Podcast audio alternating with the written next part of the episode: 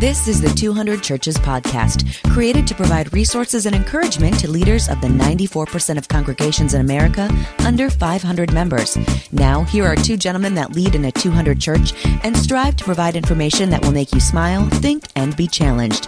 Oh, and they're all around nice guys, Jeff and Johnny. Thanks for listening to the 200 Churches podcast today. What is it? The end of the podcast? No. What do you mean? Thanks for listening. I like was, I was saying we're thank just you- starting. Yeah, like thank you for turning on and listening to the No, 200 let me Churches. start this. Let me start. Welcome to the 200 Churches podcast. My name is Jeff Cady, That's better. and I'm here with. Johnny Craig. Hey, Johnny. What are we going to talk about today? Today, actually, we have a question from one of our listeners. We had a listener submitted question, and we have asked listeners before hey, if you have anything you want us to talk about on the podcast, send us a, a voicemail on the website there or an email or something. And actually, uh, Tyler Island from Tennessee sent a question in via voicemail. So, uh, uh, here it is. yeah.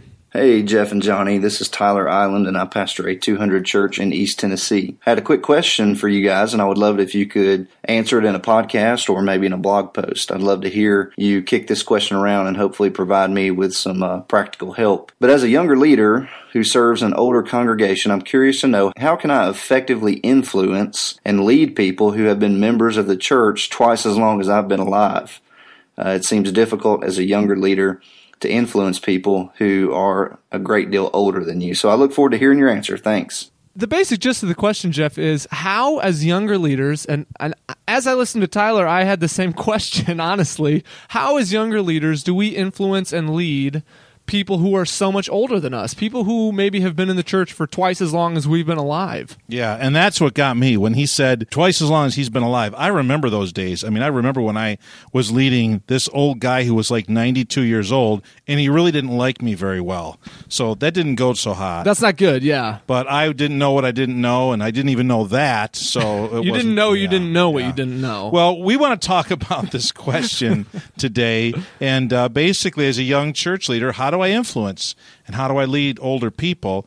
But I want us to start out with some some assumptions that Johnny and I are going to make about you as a young leader in a church. There's four assumptions that we're making before we share with you what we think are eight things to keep in mind as you try to influence and lead people older than you. And the first assumption is you believe you have something worth leading others toward. Right, and and we assume this because you're a you're a pastor, right? You've accepted the call to lead a church, to uh, lead other people toward Jesus Christ, and so we believe that you listening out there, whoever you are, wherever you are, that you really do have something worth leading other people to, and that's uh, that's Jesus Christ. Because if you don't, you're not gonna you're not gonna have the backbone. No. you're not gonna have the spine. You can't influence or lead anybody, no, really. You won't. Yeah. So, that's the first thing. is the you believe you have something worth leading others toward. The second assumption is um, that you want their best, so the people in your congregation's best, rather than your own agenda. And now this one's harder. This is a this is a tough thing. It's still a good thing to assume about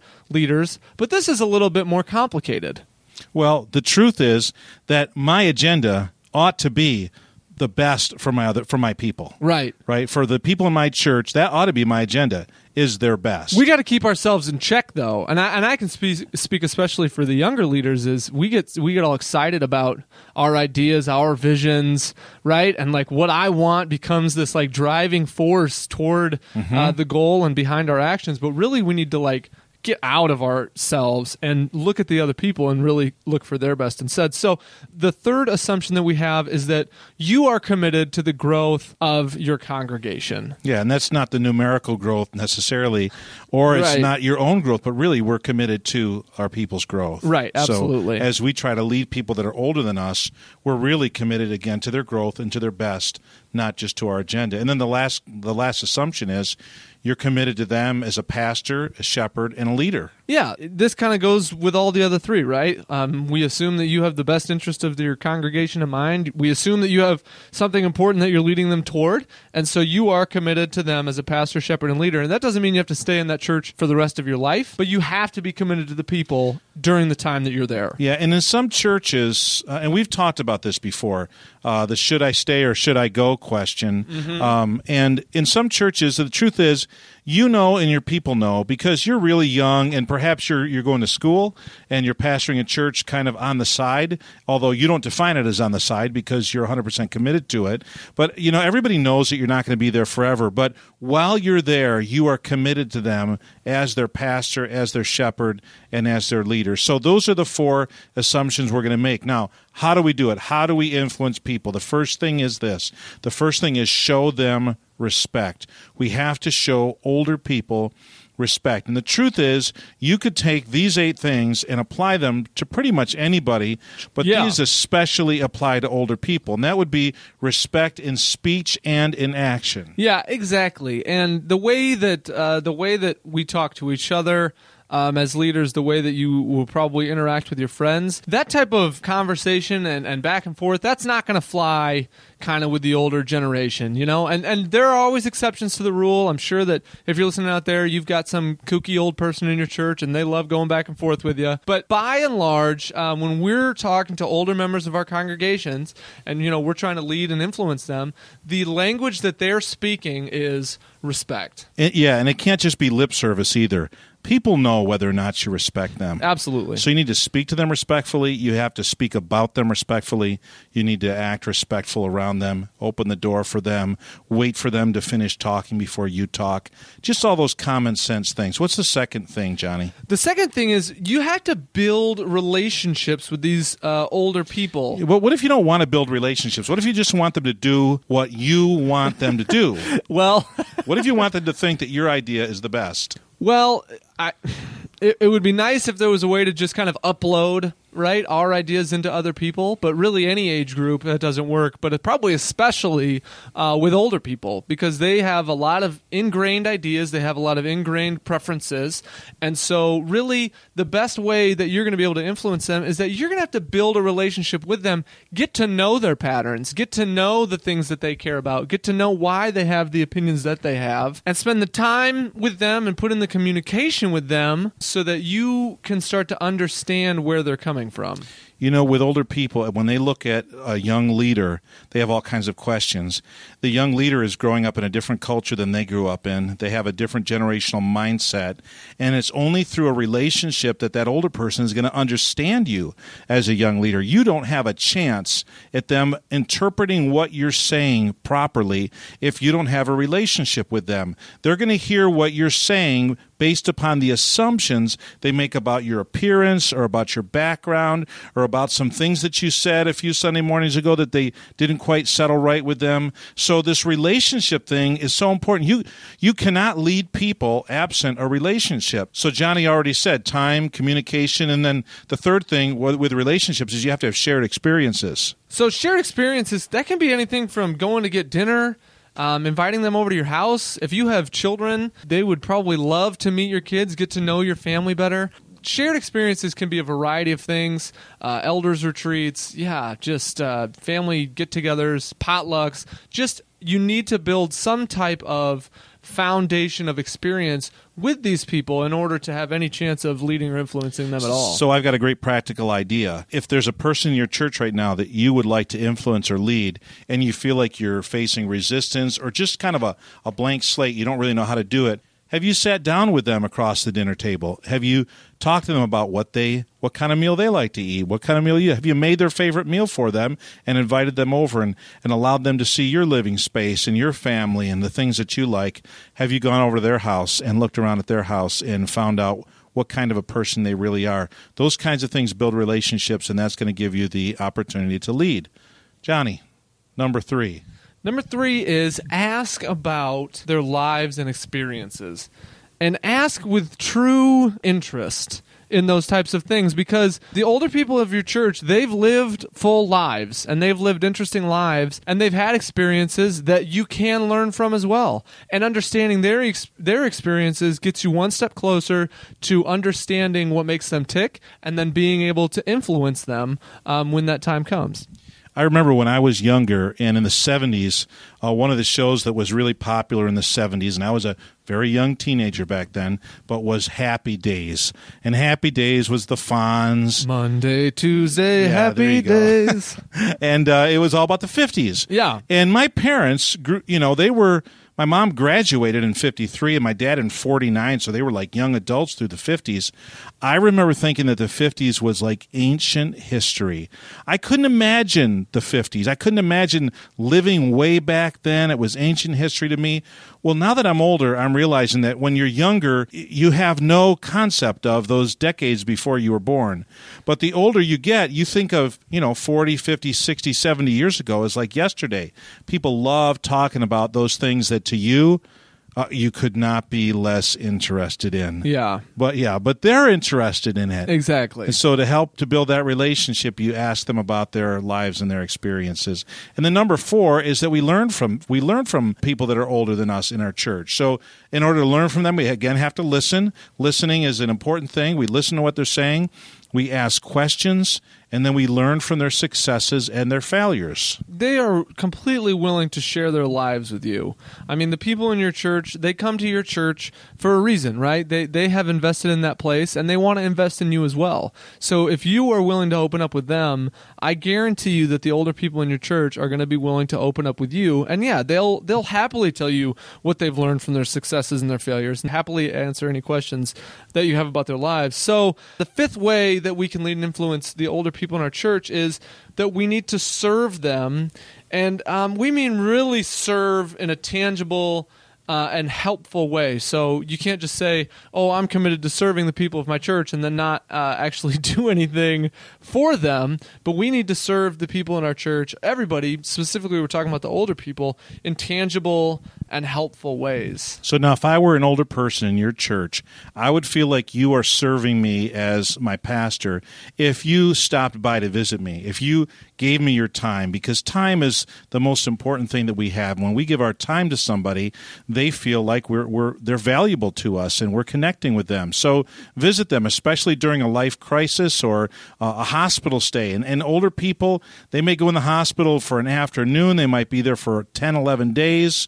Uh, they could be there for a week or four weeks. But when they get a visit from you, it really means something to them. And then we have to again listen. We listen to people. And this is how we can serve people. Listen to their opinions, listen to their thoughts, listen to what is important to them. And again, our time, when we give our time to people and we give our attention to people, that really helps them to feel to feel cared for and to feel shepherded. Uh, the third thing under serving them is really serving them is to honor their requests whenever possible. Now, Johnny, you had an experience just recently with it, with this. I did, yeah. Um, we were we were raising some money for a missions trip, and there were uh, there was some people in the church, some older members of the church, who took some issue with the way that we were going about it. And you know, I don't want to get into all the details. It was obviously something that I didn't have any misgivings about, but somebody else, you know, they did, and uh, they gave me a call, and uh, and we talked through it. You know, we tried to keep our heads cool. They were respectful of me. I was obviously very respectful of them, and and sought to understand where they were coming from. And we fi- we figured out how to make a compromise. Right? They made their request, and uh, we found a middle ground. You know, uh, I didn't have to give up on my fundraiser, and they didn't have to quit the church. Uh, we found a middle ground, and uh, that's another thing we have under uh, serve people is compromise when necessary. And in this moment, um, compromise was absolutely necessary. But compromise is not a dirty word, and we live in a society uh, and with a and I'm I'm not trying to get on a soapbox or something, but with a government where people act like compromise is a bad word, like to cross the aisle and work mm-hmm. across the aisle. But at, in the church, compromise should be a word that we use all the time. Well, because it goes hand in hand with putting other people's preferences above our own. exactly, exactly. so we're talking about compromising preferences or methods. absolutely. Not principles or convictions. We're not asking anybody to compromise convictions, but exactly when we can compromise on preferences, that's really, I think, where the church and is going to grow and people will grow together. No, you you had called me and I told you to do one thing, but then when you talk to them, you realize, no, I'm going to honor a request that they're making because you could, you could Yeah. honor it. I could honor it, and so I did, and um, that's. I think that that's always That's, that's called the win-win. That is the win win. That's always the way to go. Your way is not the best way. I promise. You think it is. I thought it was, but it's not. Their way isn't either. Okay? There is a best way out there. Neither of you are going to get to it. So compromise, honor requests when possible, and really you'll create a so much better atmosphere and have the opportunity to influence people. That couple came to the fundraiser in the end, and uh, and they actually were quite generous. So, I mean, it all worked out really, really well. That's great. And, and, still, in the context of serving people, would be to assist them when they practically need it. If we're talking about older people, I mean, just practically speaking, they're going to get to a point in their life when they need somebody to take the trash out for them. They need somebody to get bring their mail in for them. They may need somebody to just come over and help them with some things from time to time. So, as we're able to assist them and, and really serve them, and again, all of these things are under the umbrella of of uh, influencing and leading people who are older than you, and we've just talked about serving serving them. Number six is to lead by example. If you're a young leader and you're trying to lead the people that are older than you, that have been around longer than you, the best way that you can lead is to live what you want them to live, to be what you want them to be. The worst way to lead is to say one thing and do another thing. So this is kind of, it speaks for itself. Lead by example. Number seven, Johnny. Number seven is speak your mind and don't apologize for your views. This one seems complicated based on everything else that we've just talked about. With respect them, listen to them, listen to them, ask them questions, feel where they're coming from. Now we're telling you, hey, you've done that. You've done the relational work, right? This list, this stuff builds on top of each other. So you've done that relational work. Once you're ready, once you know these people, right? Once you understand them and they understand you, Speak your mind and don't apologize for your views. Speak with passion and conviction. Repeat the things that, that you are passionate and have convictions about, right? The, the direction that you want to lead them. Speak repeatedly about it. Speak with clarity and then speak with patience. On top of all of that, just kind of like coat everything that I just said with grace and love. And, and scripture talks about speaking truth in love, right? When you speak to them, when you speak to them about what you're passionate about, when you're speaking your mind, right, and, and not making apologies for your views or your convictions, you can still do all of that with grace, with love. You can do it in a respectful way and in a way that is not abrasive. If you come from a culture that I came from, where you we're taught to respect and honor your elders. You know, you stand up when they walk into the room. If they speak, you shut up and you just step aside. It, the first six things here would be easy for you. The last two might be hard.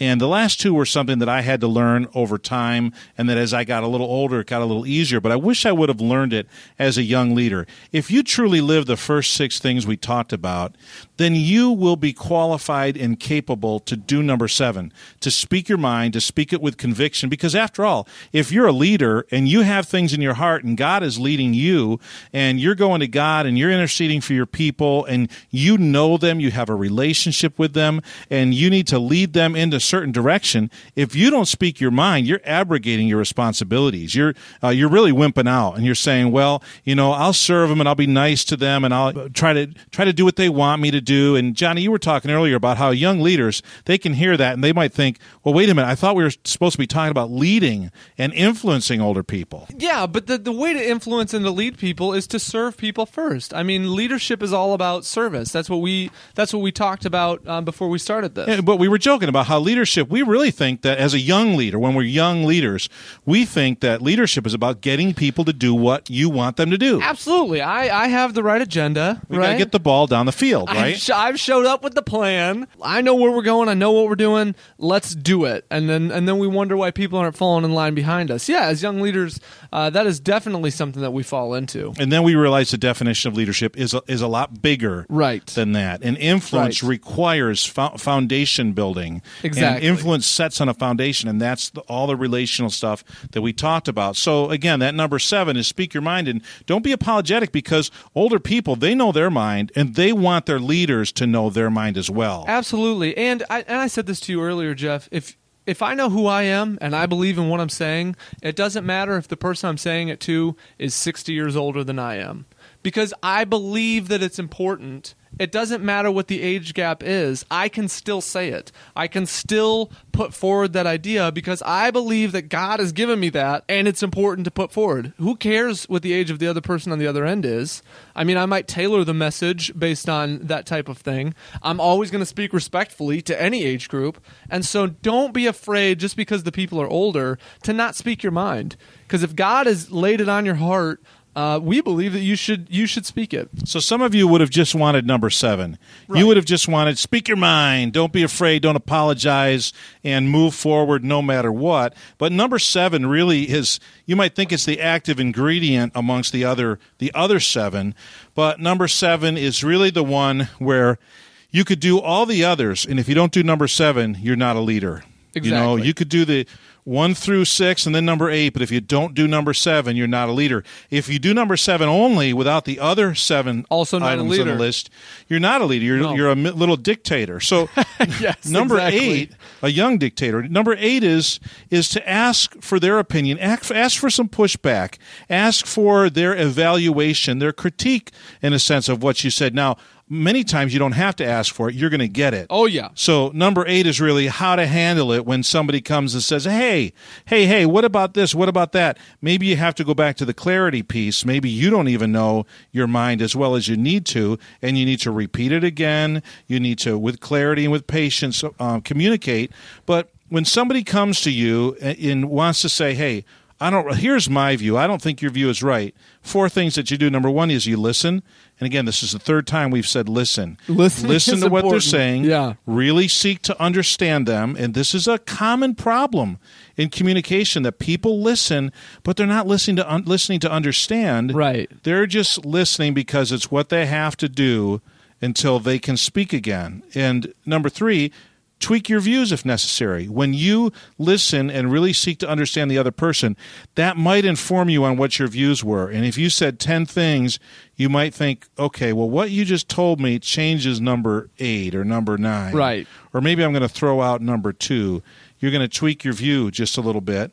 And then you tell them what you appreciate about their point of view and what you're going to take away from it.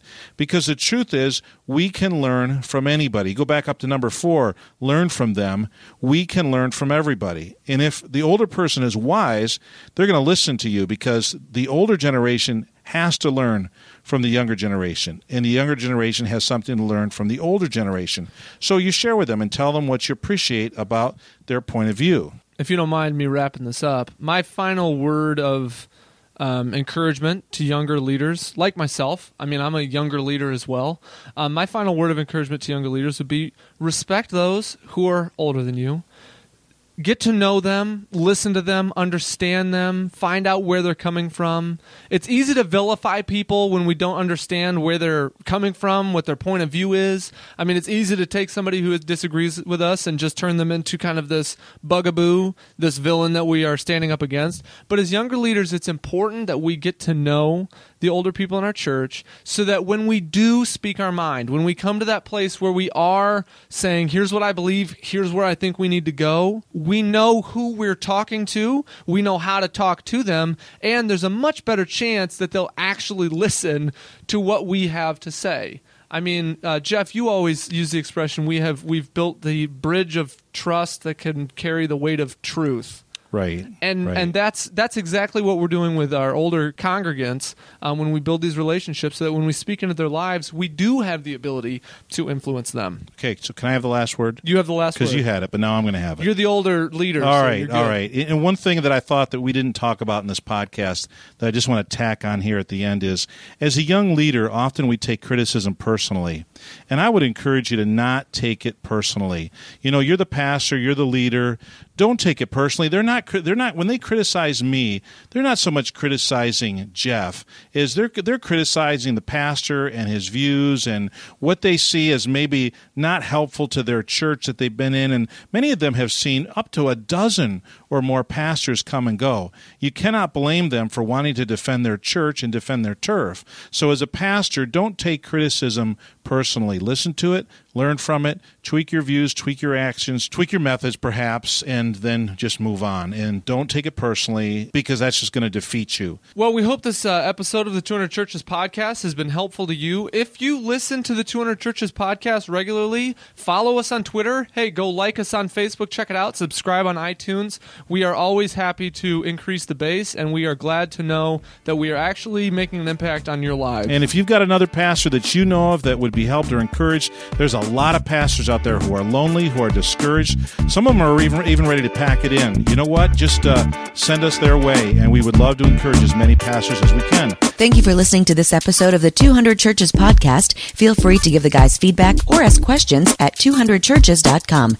And remember, the leadership that you provide in your 200 church matters big in the kingdom of God.